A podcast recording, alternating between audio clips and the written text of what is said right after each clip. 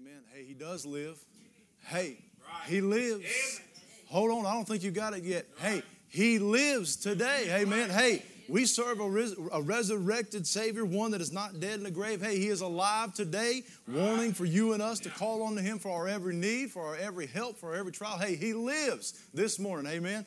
Hey, as you turn in your Bibles to Haggai chapter one, I, I do want to I do want to take just a moment here, and I, I do thank my pastor for giving me the opportunity to preach. Uh, and uh, you know, I, I, take I don't take it lightly. I, take this very reverently, standing behind his platform, but standing behind God's pulpit here. And you know, it's you know, I love our pastor. Amen. What a great man of God he is. Amen. What a great example he sets for us, for our families to model. As he follows God, we can look at him and follow him and God hand in hand. You know, and I, I, I, I count him as not only my pastor, but a, ve- a very, very dear friend. And many of you do, and some of you even call him family. Amen. We all call him family through the blood of Jesus Christ. We're all a family of God. Amen. If you're saved this morning, that is, and I, I do thank him for that. And I, I, I, the opportunity to preach is, uh, uh, is a very humbling experience. Amen. It's, uh, you know, you get up here and you stand before a lot of people that are hurting, that are going through trials, that are just facing life. I mean, let's be honest, life is full of trouble and full of trials ever since we were born. And, you know, and I don't know what each one of you are going through. I don't know. I, I, can't, I can't begin to explain what each problem that each one of us have, but I do know that we serve a resurrected Savior, Amen. one who lives this right. morning. Amen. And there's something that we can hold on to there. Haggai chapter 1 here, and I, the Lord began to do a work in my heart on this message, particularly several weeks ago. Prior to a preacher even messaged me say, asking if I could preach or fill in uh, for him being gone. But uh, as most of you know, I take my lunch breaks and I usually read a little bit. And I, I read the very first chapter Haggai. It's only 15 verses long. It's a short read. Actually, the whole book itself is a short read. It's only two chapters long, and you could you could breeze right through it with no problem. But I didn't make it far within Haggai chapter one without hitting something that just stuck out to me. And I, and the first day I read it is several weeks ago, and I just kind of pulled out my pen and underlined. I said, "Man, I said there's something there. There's got to be something more to that." It's like the Lord just says, "Hold on right there. I want you to underline that for a moment." I, you know, I kept on going about my day, and the next day I would get there and I'd read again. I said, I got to go back to Haggai, and I got to read just a moment. I just got to read back over what I, the Lord had me underline, and and as I went back and done that again and again and again, the Lord began to develop a message in my heart. And then about the same time, uh, the next day, preacher calls me he says, or texts me, says, "Hey, would you be would you be willing to preach?" I'm like, "Yes." Anytime I get the chance to preach, I want to take that opportunity to preach. And uh, as I preached this, morning at the rest home, the, the Apostle Paul there in Romans uh, chapter 1, he says, I am not ashamed of the gospel of Christ, for it is the power of God unto salvation. And I, I got the opportunity to just even preach this morning at the rest home. But let's stand together here and let's read Haggai chapter 1. We won't read all 15 verses this morning, although we will make our way through them throughout the course of the message here. But uh, let's read verses 1 through 7 together, and you follow along with me if you will. And if you don't have a Bible, I'd encourage you to look on with somebody else if you can. That is a very vital key part here as we as we open up the Word of God here and allow it to speak unto us. And Haggai chapter one. In verse number one, in the second year of Darius the king, in the sixth month, in the first day of the month, came the word of the Lord by Haggai the prophet unto Zerubbabel, uh, the son of Shealtiel, governor of Judah, and to Joshua, the son of Jehozadak, the high priest, saying, Thus speaketh the Lord of hosts, saying, This people say, the time has not come, the time that the Lord's house should be built. And then came the word of the Lord by Haggai the prophet, uh, saying, It is time for ye, for you, O ye, to dwell in your sealed houses, and this house lie waste. Now therefore, thus saith the Lord of hosts, consider your ways. And if you're wondering, that was the, the underlining words that the Lord laid on my heart, those three words. Consider your ways. Verse number six, ye have sown much and bring in little. Ye eat, but ye have not enough. Ye drink, but ye are not filled with drink. Ye clothe you, but there is none warm. And he that earneth wages, earneth wages to put them in a bag with holes. Verse number seven again, thus saith the Lord of hosts, consider your ways. And uh, Lord willing, I, I want to bring this message this morning. Consider your ways. That's what the Lord laid upon my heart uh, many weeks ago, and, uh, and He's been doing a work in my heart since then and revealing some things unto me. And, and I know if it helps me, maybe it'll help you today. Maybe it'll help you uh, today to kind of uh, just grab a hold of this thing of, of life and how precious our lives are here. And we don't have long what we have, but we ought to be uh, very obedient to the Lord while we have it. Amen. And as, the, as Haggai points out here in two verses, in verse number five and verse number seven, consider your ways. That's what we're going to preach on this morning. Let's pray, and then we'll jump right into the message. Dear Heavenly Father, I do thank you, Lord, for the opportunity to preach. Lord, I thank you for the opportunity to stand behind this pulpit, to stand in this perch, to, in, in, this church, Lord, to stand before your people here today. Lord, I, I pray, God, that you would help, Lord, the message that you laid upon my heart, Lord. I pray that you'd help me deliver it as you delivered it unto me, Lord, just the other week. And I pray, God, that you would help me, uh, Lord, just say only what you want said. Lord, help me guide my words and my thoughts, Lord. I pray that you would have freedom and liberty to move in in the service today. Lord, I pray that nothing would hinder you from working. Lord, we plead the blood of Jesus Christ over this service and over your people. And God, I pray, Lord, that you would just take me and use me today. Lord, I pray that you would help to get your message across unto your people. Lord, we love you. In Jesus' name we pray. Amen and amen. You may be seated as I began to study and look at Haggai the prophet here, it's considered one of the minor prophets, and literally, like I said earlier, it only has two chapters. Haggai only has two chapters uh, here within the Word of God, but uh, the very the, the, the, the two chapters that are here, there's so much in it. I mean, it is power packed with, with, with truth and with doctrine and with instruction and with correction. And, it, and if we could really just pause for a moment this morning and really dive into this word, I believe that we can pull something out that will help each one of us, no matter what life circumstance you're in, whether you got a job or you don't have a job, you're, you're looking for employment, maybe you're just in school, whatever it is. And I believe that we can take something from right here this morning and we can apply it unto our lives. And, and before, I, before I even get into the message, I want to read you a, quick quote quote here that I found, and, and it really kind of helps put things in perspective, per se. Let's, I'm going to read this right here. It's, it's every day you exchange a day of your life for something. Now, think about it. Every day you exchange a day of your life for something. It's as, if, it's as if at the start of life, each one of us were issued a certain number of coins, and these coins are hidden within a large machine, so we don't know how many we, we were issued or how many we have left. But each day, this machine issues a new coin. It may be the last coin we ever get, or it may be many more left. All we know is that the average person in America lives between the ages uh, as upwards now of 70 and 80 80 years worth, but some get far less, and few get many more. You take each day's coin and exchange it for something a day at work, a day at school, a day at shopping, a day at church, a day of leisure, of doing whatever that you wanted to do that day. Uh, but once spent, you can never get the coins back to spend them any differently. The art of living wisely, I want you to pay attention to this last part right here, and it really spoke to me. The art of living wisely is largely a matter of spending your coins on the things that really matter in the light of eternity and not wasting them frivolously. Living wisely is difficult because often the choice is not between the bad and the good, but between the good and the best. I want you to get that last part again.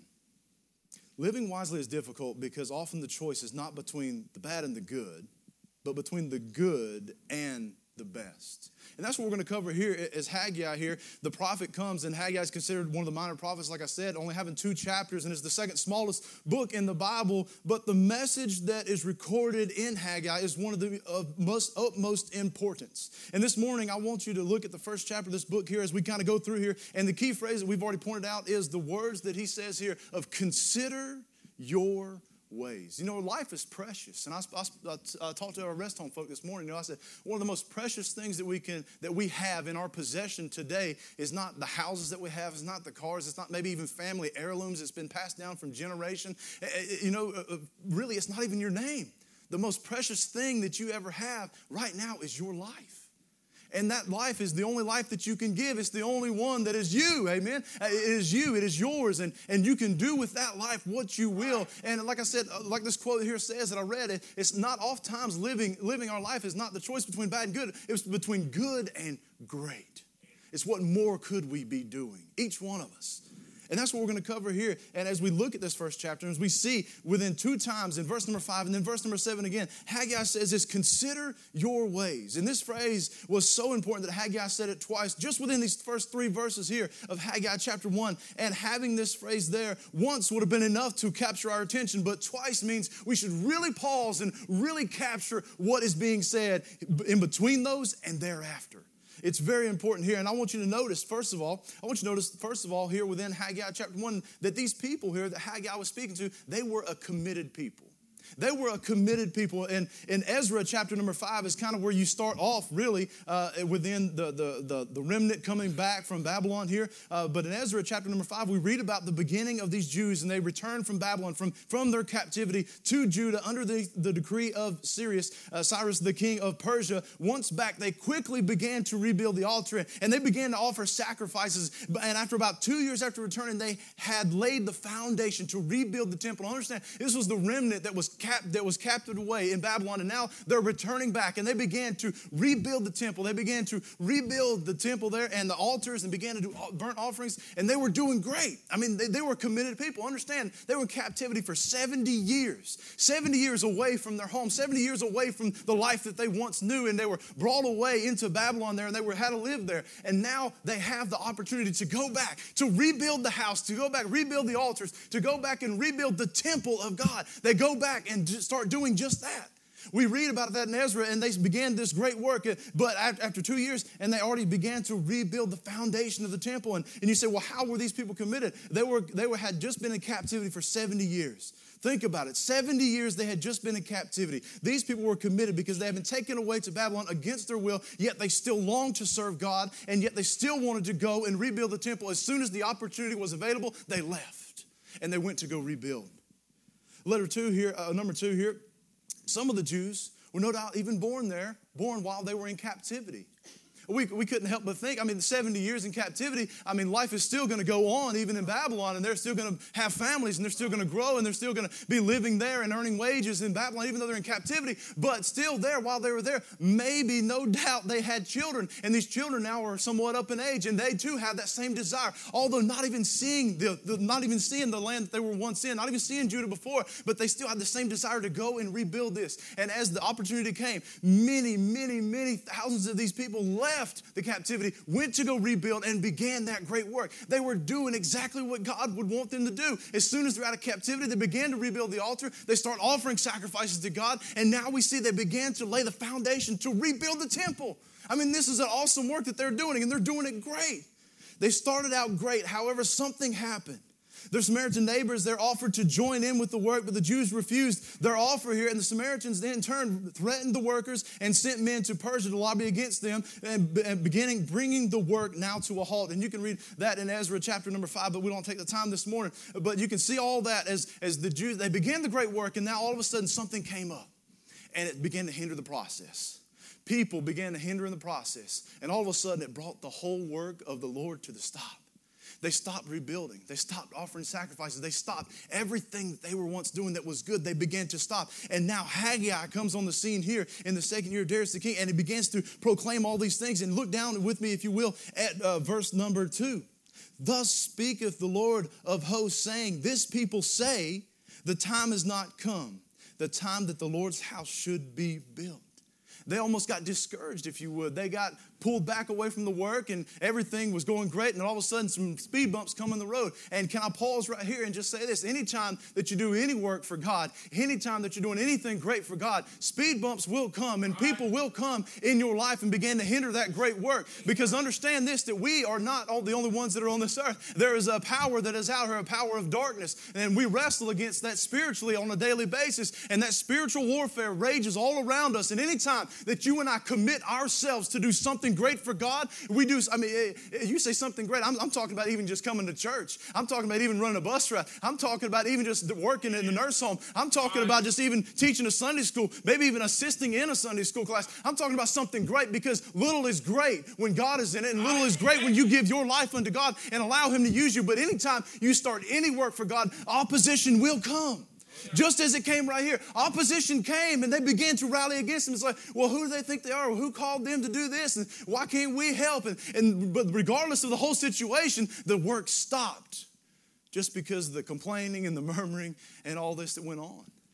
And I'm here to tell you today that anytime you do anything for God, you're going to have naysayers. You're going to have people that say you're going to fail. You're going to have people that come up against you. You're going to have issues that's going to arise. But can I tell you this? Hold fast. Hold fast into what God's allowed you to start, and He will keep you and allow, allow you to finish that work. Keep going forward. Keep going forward. Put blinders on. Ignore all these situations that are going on around you. Ignore all the people that say you can't do it. Use that as a driving force to do more for God and say, listen, not only will I do what I'm doing now, but I'm going to step up my game. I'm going to show you how big God, my God really is, and I'm going to show you how He can use me in a great way. You say, well, how's that? Because you just give Him everything that you got. You give everything unto the work. You give everything unto the work. This what the Jews were doing. Initially, they were giving everything they had. They just moved from captivity back to Judah, and now they began to rebuild the altar. Two years later, they're laying the foundation, and then they got sidetracked. They got knocked off course, if you would. Anytime we do anything for God, opposition will come. But first of all, I want you to notice here that these people were committed people. I mean, coming from captivity 70 years, now all of a sudden, let's jump right back into God's work. Didn't miss a beat. Began to rebuild the altar, started sacrificing unto God, then laid the foundation to start that temple. Number two, I want you to see this. They were a content people. And this is my main point right here. I got, I got three points. The, the third point's just a very quick one, but this is the main one right here. The people became content. They became content. And we'll see that here. Look again at verse number two. Thus speaketh the Lord of hosts, saying, This people say, this people say, the ones that went back from captivity, the ones that went back and rebuilt the altar, this people say, the ones that laid the foundation after two years of being there, this people say, the time has not come. The time that the Lord's house should be built. At least 14 years have passed now since, since they left Babylon here and they, and they came to rebuild the temple. Two years into the work, they stopped. All work stopped to come to a halt. And now we see that they have grown content with not finishing the work that they had started. The people got caught up in the routine of life, farming, living their lives, building their own houses, raising their own families, and that sort of thing. And they got used to life without the temple. Even the leaders, Zerubbabel, the governor, and Joshua, the high priest, had gotten used to things the way they were. When the work stopped, when the work began creeping to a halt, everybody became content. They noticed the work was probably slowing down, but nobody stepped up and said, Hey guys, what are we doing? We got to keep going forward. Yes, the opposition's there. Yes, we're having, yes, we're having struggles. Yes, we're having issues, but we need to keep going forward. Look at the bigger prize. We're building an altar, we're building the temple unto God. These are great things that we're doing, and we need to continue on with that. But no, they got sidetracked, and slowly and slowly the work began to a creeping halt, and then they stopped all together. And now we see here they came, became content with what they had. They became content with the life. And this is a very dangerous thing to be content in any situation, in any aspect of life. I'm not even, I mean, you can, you can definitely apply this to our spiritual lives with God and our walk with God and our work service for God. But any aspect of life, this thing of contentment will get you in so much trouble and it will cause so many problems even in your own life. And it's a dangerous thing to be content. But I believe this morning as we face this all across in churches all across the world today, this thing of being content.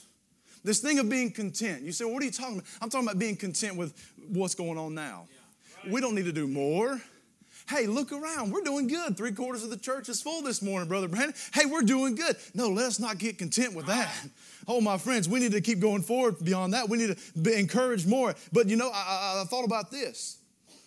It wasn't a lack of the building materials that stopped the work of the temple. They had the building materials. They were there. They were working. They had progress. It did, the Bible doesn't say, well, they ran out of materials and that's why they stopped. No, opposition came, troubles came, and then they stopped. It wasn't a lack of the people that stopped the work. Many thousands of Jews came from that remnant that came back to rebuild this temple, to rebuild the altar. Many were there to help rebuild, and they started off great, but then they got sidetracked. It wasn't a lack of faith, I believe, in God, because they still believed in God, no doubt. It wasn't a lack of faith, but I believe it was this thing of being content with what happened. Almost to the point where they did say, verse number two, it's not time to build. Maybe it's just not time to build. Maybe, maybe God's trying to tell us something to stop building his temple. When, do you think God would ever tell his people to stop building churches and stop preaching the gospel and stop going out soul winning? There is never going to come a time when God's going to say, listen, guys, all right, you guys have done a good job. You got a good building here. You don't need it. You see that construction you guys started up there? You laid the foundation. You guys are doing great. Nah, let's put that work to the halt. Let's stop. God will never say that. It's not their faith, it's, it's, this thing of being content. And the Jews stopped their work for a little while, and then they got their focus on everything else that was going on in their lives, living their lives, raising their families, and building their own houses, as you can go back and see there in verse number two, uh, this, you go uh, verse number three. Word the, then, the, then came the word of the Lord by Haggai the prophet, saying, "Oh, it, it is time for you, all that you dwell in your sealed houses, while this house lie waste. Oh, you guys think it's all right for you guys to live in your sealed houses and you guys are doing great and you guys are being profitable and, and, yes, you're living your life and yes, you're doing, you're doing good things. Understand that. You're doing good, but you can do greater things by continuing that build, continuing that work, continuing to finish rebuilding that temple there. The Jews stopped for a little while and then they got their focus off the work.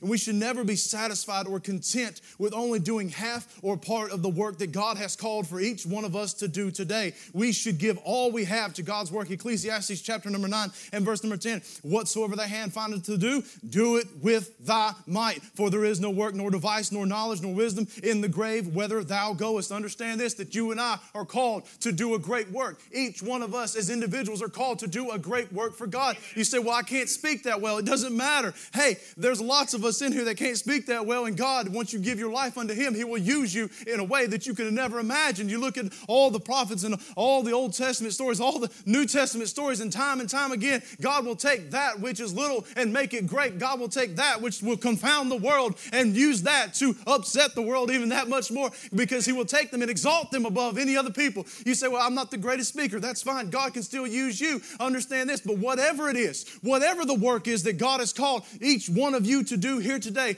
God's given you talents that you can use. God's given you the ability to maybe speak to people, to, to maybe win souls for Christ. Maybe you have that words that just uh, consume people and just captivate them. Maybe you have the ability to drive a bus route. Maybe you have the ability to play any of these instruments that we have up here. Maybe some that are not. Maybe you have that ability and God's calling you to join in with the orchestra. It doesn't matter. Do you have a voice this morning? Can you say amen this morning? Amen. Hey, God has called each one of us to do something great. But what we have to do is yield to our own temptations, yield to our own, own lustful things out here in the world that draw us away from God and say, God, my life is yours. Understand this the most precious thing that you have is your life. And if you give it to God now, He will use you in a way that you could have never imagined. Amen. But you first must be willing to let Him use you. And don't let nothing stop you. Opposition's gonna come. That's what happened here. They were doing something great. They're rebuilding the temple and the altar, and they're doing great. But the opposition came, things came in their life, and they got sidetracked. They lost their focus. And it's very easy for you and I. Yeah, it was easy for them in their day and age. hey, with all the technology that we have now, TV, internet, cell phones. We got computers everywhere. Amen. Uh, we got Bluetooth devices. We don't even need wires anymore. But all these things that can consume us if we're not careful, it will take our focus. God's telling us to go here, and all of a sudden we get sidetracked and go over here, and all of a sudden the work begins to stop. It doesn't stop altogether. Hey, it doesn't stop quick. It's not a quick process. It's a slow process. You know, it's, it's just something that we, we're going straight. Somebody might say something, well, okay, and then something, something else happens, something else happens, something else happens, something, and if we're not careful, we'll end up way off in left field somewhere. And God said, What are you doing? I called you to do this great work over here. I called you guys to go soul win. I called Calvary Baptist Church to build in this community a great church up here. Not for not for the people, no, but for my glory and my honor. Hey, there's empty chairs in here today. Why? Because you and I have lost the focus that God has committed unto us to go and preach the gospel, to go invite people to come to church, to show them the love of Christ. That's why there's empty chairs in here today. Hey, we're all guilty, me just as myself. We don't witness enough. We don't talk to people enough. We don't invite them to church enough. Why? As, uh, as I preached this morning, the Apostle Paul says, I'm not ashamed of the gospel of Christ. Why are we such, uh, why are we, why do we get so scared and so timid? This is the thing that changed our lives. This is the gospel of Jesus Christ that changed our lives, passed us from death unto life, and yet we don't go and share it with everyone. What is wrong with us? We've gotten our focus off track. Our focus was on Him when we got saved. Our focus was all on God all on Him. Thank you for saving my soul. I'm not going to spend eternity in hell. I'm going to heaven when I die, and I'm going to tell everybody about it. And maybe we did great for a year, maybe we did great for two years, and all of a sudden, slowly but surely, life comes into play. Eight and a half years ago, almost nine years ago, I didn't have any kids. Amen. Now we got plenty. If anybody wants one, let me know. We can borrow, uh, we can loan out good help. Amen. Uh, but no, seriously, you think about it. When me and my wife got married, it was just me and her. When we got saved in this church, sitting about halfway back, right over here, Brother Ronald Looney led us, in, led us into the preacher's office, showed us our sins, showed us how we can be saved, showed us a loving Savior that died on the cross for us, showed us these things, opened up God's Word, and God revealed unto us these things that He could do with our lives if we allow Him to use us. Not only do we gain an eternity in heaven, not only do we gain a friend that sticketh closer than a brother, not only do we gain all these assets, but we gain something right now that we that He wants to use in us, and that He wants to use our lives if we're willing to give it to Him almost nine years ago, I sat back there lost and undone with my, in my sins on my way to hell. Preacher preached a message on the rapture of the church, the church getting called away. Those unsaved will stay right here and face everything else in Revelation that you don't want to face. But God done a work in my life. Amen. And every day I try to thank Him for that. Every day, God, thank you for saving my soul because that's my first love. Amen. That's our first love. The one who laid down his life for you and I. And if we'll remember that, if we'll hold fast on that, right now in your mind, if you think back to the day when you got saved, the moment, the place, the day, the whatever it is, wherever your situation was, wherever it was that you got saved, and you think back to that day and the weight that got lifted off your shoulders, knowing that you're knowing that you're saved, knowing that you're going to spend an eternity in heaven with Him, and that joy that filled you up, and then that power that God's given you, and that excitement to go tell everybody. That was the excitement. That was that was the not being ashamed as, as Paul put it there in Romans. I'm not ashamed of the gospel. You went and told everybody. Why? Because it was a life changing event that just took place in your life and you wanted everybody to know about it. Now, if you get a new cell phone, everybody on Facebook knows, but do they know that you're a Christian? Amen. You get a new car, that's great that you post and that's great that you'll drive around and show it to your friends. But do they know that you're a Christian? Do they know the gospel of Jesus Christ? Do they know Jesus as your Savior? What happened is you and I have lost track of our first love and we lost track of God. We lost track of that that commandment that He has given to each one of us. You say, Well, Brother Brandon, I thought only preachers were supposed to tell people the gospel. No, my friends, that commandment was to each one of us to go and tell everyone that we run into, anyone that we see, invite them to know Jesus Christ, the one that changed your life. Why wouldn't you not share that great news with them? We'll share the great news of a new baby. We'll share the great news of a new house. We'll share the great news of a house. But how many times do we neglect to share the great news and the good news of the gospel of Jesus Christ and continue on in the work that He has called for us? That's what we're talking about here. That's what happened. They lost their focus. And then Haggai comes on the scene. Look at verse number five. Now, therefore, thus saith the Lord of hosts consider your ways.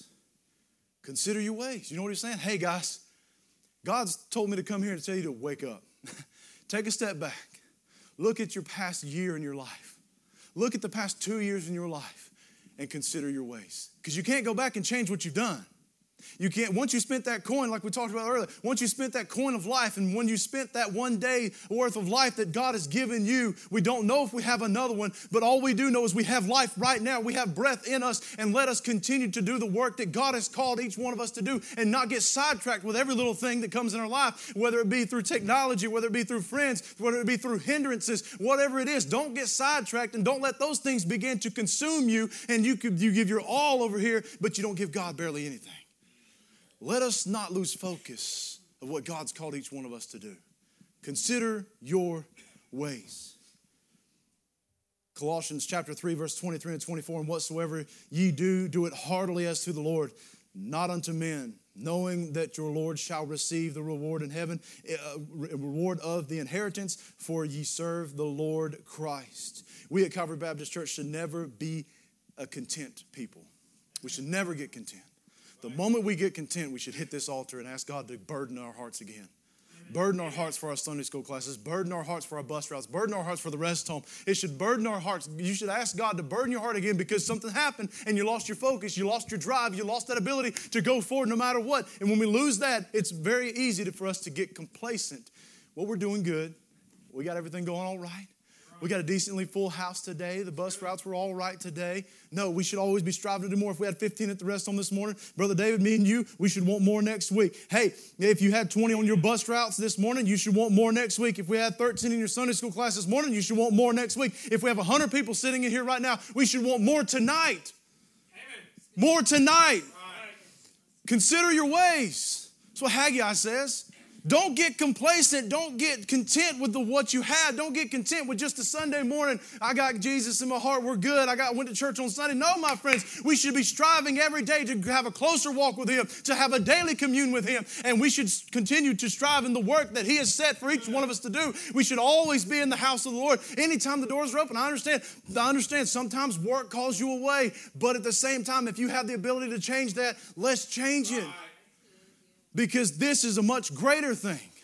What's going on in here, what take place in here, eternities can be changed and lives can be changed and families can be mended and marriages can be brought back together through the power of Jesus Christ, through God's word. Uh, the world cannot offer you anything out there that will satisfy you. You will continue to hunger and continue to strive for more. Look back at verse number six.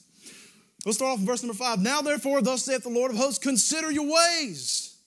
You have sown much and brought in little. You eat, but you have not enough. You drink, but you're not filled with drink. Ye clothe you, but there is none warm. And he that earneth wages, earneth wages to put them in the hole in a bag with holes. Thus saith the Lord of hosts, consider your ways. That's what happened here. The people got content. But they were working harder than they ever worked before to get nowhere because God's blessing was not there. You say, Well, I don't understand. They, they did a great work to start off with. Yes, they were. They were doing great. They building the temple, sacrificing to God, began to start on the, on the construction of the temple, laid the foundation, but then the work stopped. Then they began to live their lives like you and I would right now. We got saved, we're doing great, family's doing great, and then all of a sudden we slowly get our eyes on everything else. And we begin to work harder work more hours, and come home with less money. Amen? God's done a work in my heart on this personally. We'll put all of our attention on something else that we think, yes, this can get me out of debt. Yes, this can help me here. Yes, this can work out here. Yes, this can help me out here. Oh, I'll be doing great if I can just get to this point. Oh, I'll, I'll be doing great if I get to this. All those are, are your own thoughts. All those are is your own thoughts and your own dreams and your own ambitions, and you begin to pour out everything you have and you give everything you got. You give every, all of your attention, all of your focus onto that. Then you begin to pull your attention away off other things because we all know nobody in here can multitask. Amen. Uh, but we begin to pull all of our attention off everything else and focus it all on this one thing the one thing that is drawing us farther away from God making us work twice as hard, put, earning more wages, but putting them in a bag with holes. Look at all this money I'm making. Where's it going? God's not going to bless that. But God will bless you if you stay in the path that He's called you to go, in the work that He's called you to go in, in the work that He has called you to start, maybe. That's what God blesses. Like I said, it's not a decision between the good and the bad, it's a decision between the good and the great. Look at this right here. The Jews during this time have taken their focus off of God of rebuilding the temple and having turned over turned them over to other things. Therefore casting causing them to struggle in their every day-to-day lives. Look back at verse number 9 now. You look for much and lo it came little. And when you brought it home i did blow upon it. Why? Saith the lord of hosts because of mine house that is waste. And ye run every man into his own house. Therefore the heaven over you is stayed from the dew, and the earth stayed from her fruit. The crops weren't doing that well either. They were struggling. And I called for a drought upon the land, and upon the mountain, and upon the corn, and upon the new wine, and upon the oil, and that which the ground bringeth forth, and upon the men, and upon the cattle, and upon the labor of the hands. See, I want you to notice something. First, they were a committed people. They were doing great. They were doing God's work. But then they got content. And with contentment set in, the, work of the Lord kind of went to as a side note. Put it on the back burner. I want to focus on these other things right now. We'll pick back up that work. They knew the work was there. No doubt in their mind, they probably said what we do all the time. Well, I'll get back into it eventually. I'll go back to that. I'll go back to that, that work eventually. I'll get started back on that bus route, or I'll get started back on this Sunday school. I'll get back in there eventually. I, I, I got sidetracked for a little bit, but I'll get back in there. Knowing the whole time we're never going to make it back unless we stop. Like Haggai said, and consider your ways. Look how hard you're working now than where you were working when I was blessing you because you were doing my work. See, God's going to provide for us all the way. Understand this. If you're doing God's will, He'll ne- He will always provide for right. you. He will always provide for you. When you're in need, He will be there. Oh, it may not be in your timing, it'll be in His, but He will be there and He'll show up in a great way, in a way that you can only be explained. But thank you, God, for helping me. But He's only going to bless that if we continue in His way, because when we start doing our own way, that's not His will, that's our will. And our will gets us into trouble. Man's will gets us into trouble all the way from the beginning in Adam and Eve in the garden. It was their will. They made that choice. They wanted to make that choice. They did. Our will gets us in trouble, but God's will is a will that He will bless. And each one of us, God's commanded us to do something.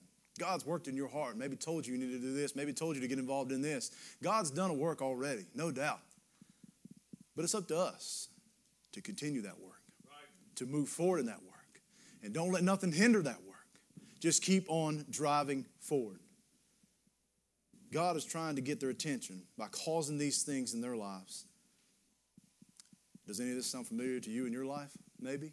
Maybe today, maybe this past week, maybe this past month, something's happened to kind of put you in a setback to make you stop and go, wow, what am I doing?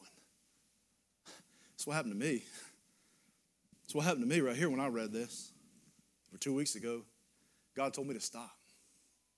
Take a look at your life. Are you being a good example of these teenagers? Are you really focusing on the work of, of, my work, the work that I've called you to do, the work that I put you in? Are you really focusing all your attention, everything you got into that? Or are you still over here trying to start your own little side business to get out of debt? When God says, I got you right here, I'm taking care of you. You're the only one working in a household full of six. God's been providing, I've been providing for you. What, are you doing over here? Why are you taking on more for yourself when I've already been providing? Why are you taking on more struggle and more pain for yourself? And why are you putting more on your shoulders than you can bear? Because I've been bearing it all the time over here. I've been providing for your family when you serve me. I will continue to provide if you continue to serve me. Do the will that I've sent you and do the work that I have called you to do, and I will be there. That's what he's telling the people here. Man, you guys are working way harder than you ever should. Your crops aren't bringing in yield. Next year is going to be even harder because your harvest is not going to be good. Your seeds aren't going to be plentiful. He says, Stop. Take a moment. Consider your ways. Let's get focused again. Let's get back on track again. What is it today that you're putting all your focus, your attention on? Could it be your career, your hobbies, maybe even your own business? Could it be making more money? Were all those your ambitions? More than likely, that was mine. It was mine when God told me, stop, stop. What is it today that you have all your focus and your attention on? All these things are not bad things. Having a career is not bad. Having a hobby is not bad. Owning your own business is not bad. Making more money is not bad. But remember the quote that we just said in the very beginning living wisely is, di- is difficult because the, often the choice is not between the bad and the good, but between the good and the best. The Bible does tell us in 2 Thessalonians 3:10, for even when we were with you, this we command you that if any would not work, neither should he eat. So it's a good thing that we have jobs. It's a good thing that we have uh, income. It's a good thing that we provide for our family. But don't overdo it on your own. Don't, don't, don't try to strive to make more money on your own. Let God handle that. He will. He owns everything anyway. He owns, he owns the job that you have. I mean, hey, He owns everything. Look around you. He has it all. And He can provide for you when you need it. Don't think you need something. Allow Him to, allow him to bring that into your life. Don't strive and work 10 times harder than you should to get the thing that God's already going to give you in the long run if you allow Him to do it. If you and I would, just like this prophet said, consider your ways, and put things back in the, in the order in the way that God wants them to be, our lives would be much easier. Matthew 6, 6.33, but seek ye first the kingdom of God and his righteousness, and all these things shall be added unto you.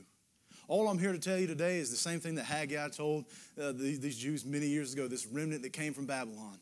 Hey, you guys started out great hey, you guys were doing awesome. I mean, you started the work of the God of, of, of the temple, and you, and you got that going. You started the foundation. You you build altars and you're sacrificing. You're doing great. But then you got complacent, guys. You got content with what you have. You're not striving to build anymore. You're not striving to look to bring anything else in. And that's where we are today. If we're not careful, we'll get we'll be content. And we never need to get contentment in our hearts within the work of God. Where the work of God should always be striving. Our first and first foremost pro, uh, uh, point. We should always be looking forward to that every moment that we breathe. What more can I do? What more can I do? How can I change this ministry? How can I get involved in this ministry? How can I do this? And how can I do that? That's what our main focus is the house of God, because these things that you and I are involved in right now will change eternities. My job, eight to five, Monday through Friday, is not going to change nothing. If I died today, guess what? They're going to replace me. If I died today, they're just going to find somebody else, bring them in, train them up, and they'll be doing my job next week. But the work that God has called for me and you to do, that's an individual work that maybe only you can do. And He's called you to do that work. We may have gotten sidetracked, we may have got our focus off of Him, but it's time to stop and consider our ways. And we're almost done here. Now we see, number three, they were a compliant people. Look, uh, look at verse number 12, 12 through 15. Haggai 1, verse number 12. Then Zerubbabel, the son of Shealtiel, uh, the, uh, and Joshua, the son of Jehozadak, the high priest, with all the remnant, with all the remnant of the people, obeyed the voice of the Lord their God and, their, and the words of Haggai the prophet, as the Lord their God had sent him, and the people did fear before the Lord. Then spake Haggai, the Lord's messenger, and the Lord's message unto the people, saying, I am with you saith the Lord. Let me stay, stop and say right there. Hey, before, when they were doing their own work, he wasn't there. He blew on everything that they brought home. He destroyed it all. He, he, he made it go to waste. But now they obeyed the word of the Lord. And now God says, I am with you.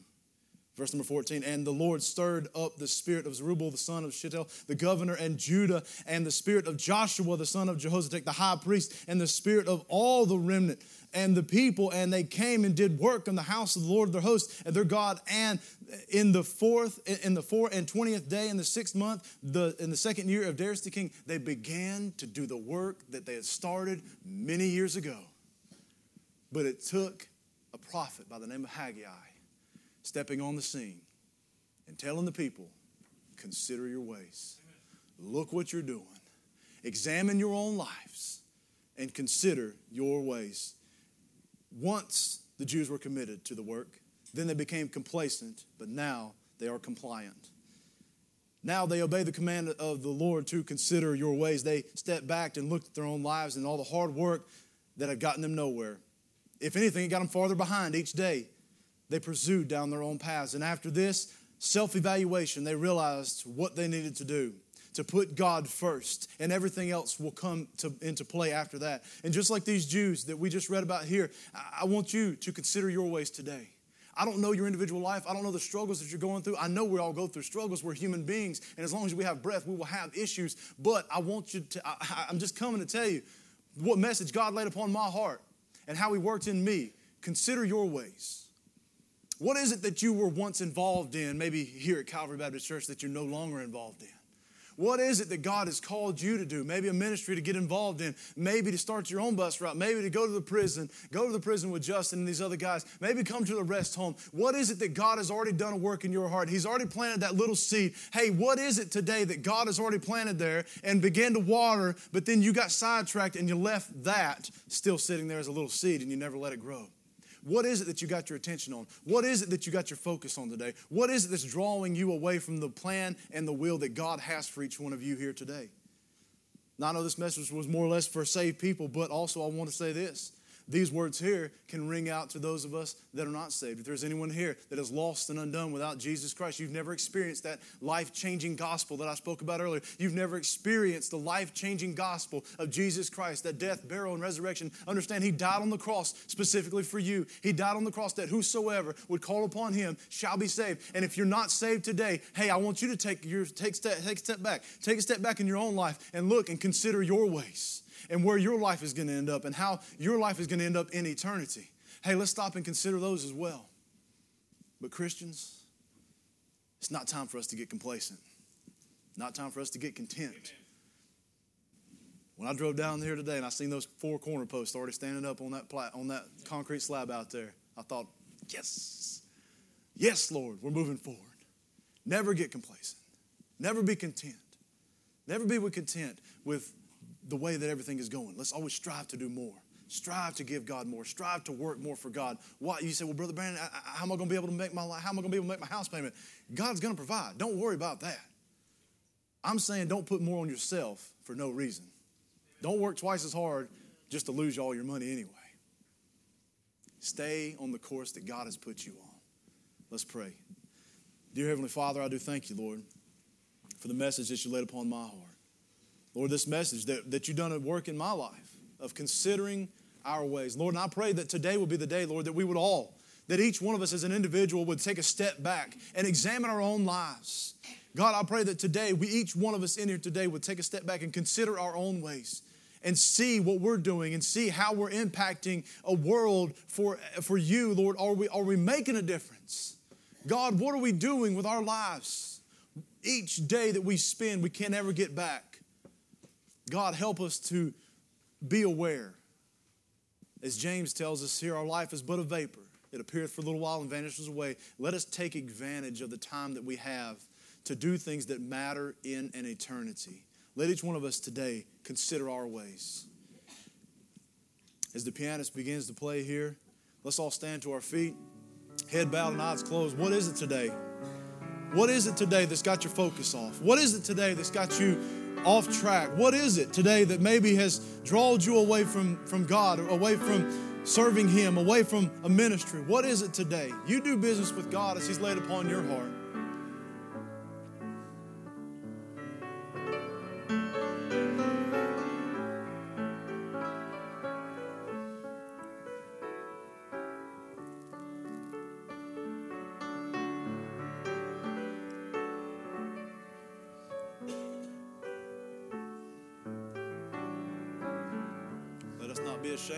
Gospel of Christ, for it is the power unto salvation. Let us go forth and tell everyone. That's the great commandment to go and tell. Let us not be weary in well doing. Each one of us, God's called each one of you in here today to do something. What's hindering that today? Give it to God and let Him take control of your life.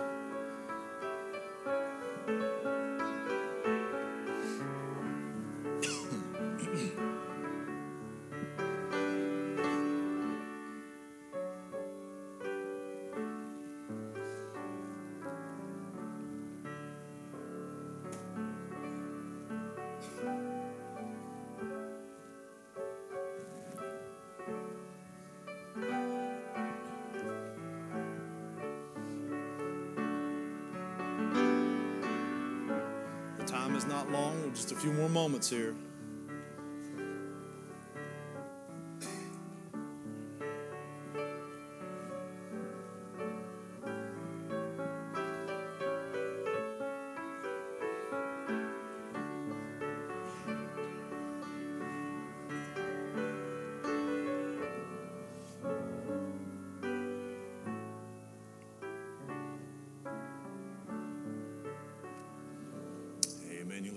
Great song choice, Miss Gay. I surrender all. Let us all do that today. Just go back to God, refocus our lives, stop and consider our ways. On the way home, if you haven't done business, do business with God. Just talk to Him. That's the great thing about Him. You can go to Him anytime that you need to, Amen. any place, anywhere, and He'll bend an ear down and He'll hear your cry. Let's get our priorities back straight. Let's put God first and allow Him to use us in a great way. I surrender all. Give him your life. If you're not saved today, if you've never trusted Jesus Christ as a personal Savior, you find one of us before you walk out of this building. And let today be the day of salvation. Today you can begin to live. Amen? Today life can begin for you. I'll tell you what, let's pray, then we'll go back to the back. We'll shake a few hands on the way out. We thank you so much for being here. I do make plans to come back tonight Amen. I'd love to see more people in here tonight. Invite somebody. Amen. Brother Ronald Looney will be preaching for us tonight, bringing the message. So you, you pray for him uh, this afternoon, uh, that God would anoint him and give him the words to say. Uh, let's pray and be dismissed. Dear Heavenly Father, we do thank you, Lord, for another beautiful day. God, we thank you for your word, Lord, and how, if we allow it to, Lord, it'll speak to us. And Lord, I pray that you'd help us today to consider our ways. God, we love you and we thank you for how you're working in each one of our lives, Lord. But I pray that you'd help us not to be content to continue to strive to do more, to do more for you, Lord. I pray, God, that you would take our lives and use us, Lord. We thank you for giving us a good day here. Lord, give us safety as we all travel home. We thank you for home to go safely too, Lord, and bring us back this afternoon excited and geared up for church. We love you, Lord. In Jesus' name we pray. Amen amen. Also, don't forget choir practice will be at 510. I forgot, failed to mention that. 10 minutes after 5, choir practice. Thank you.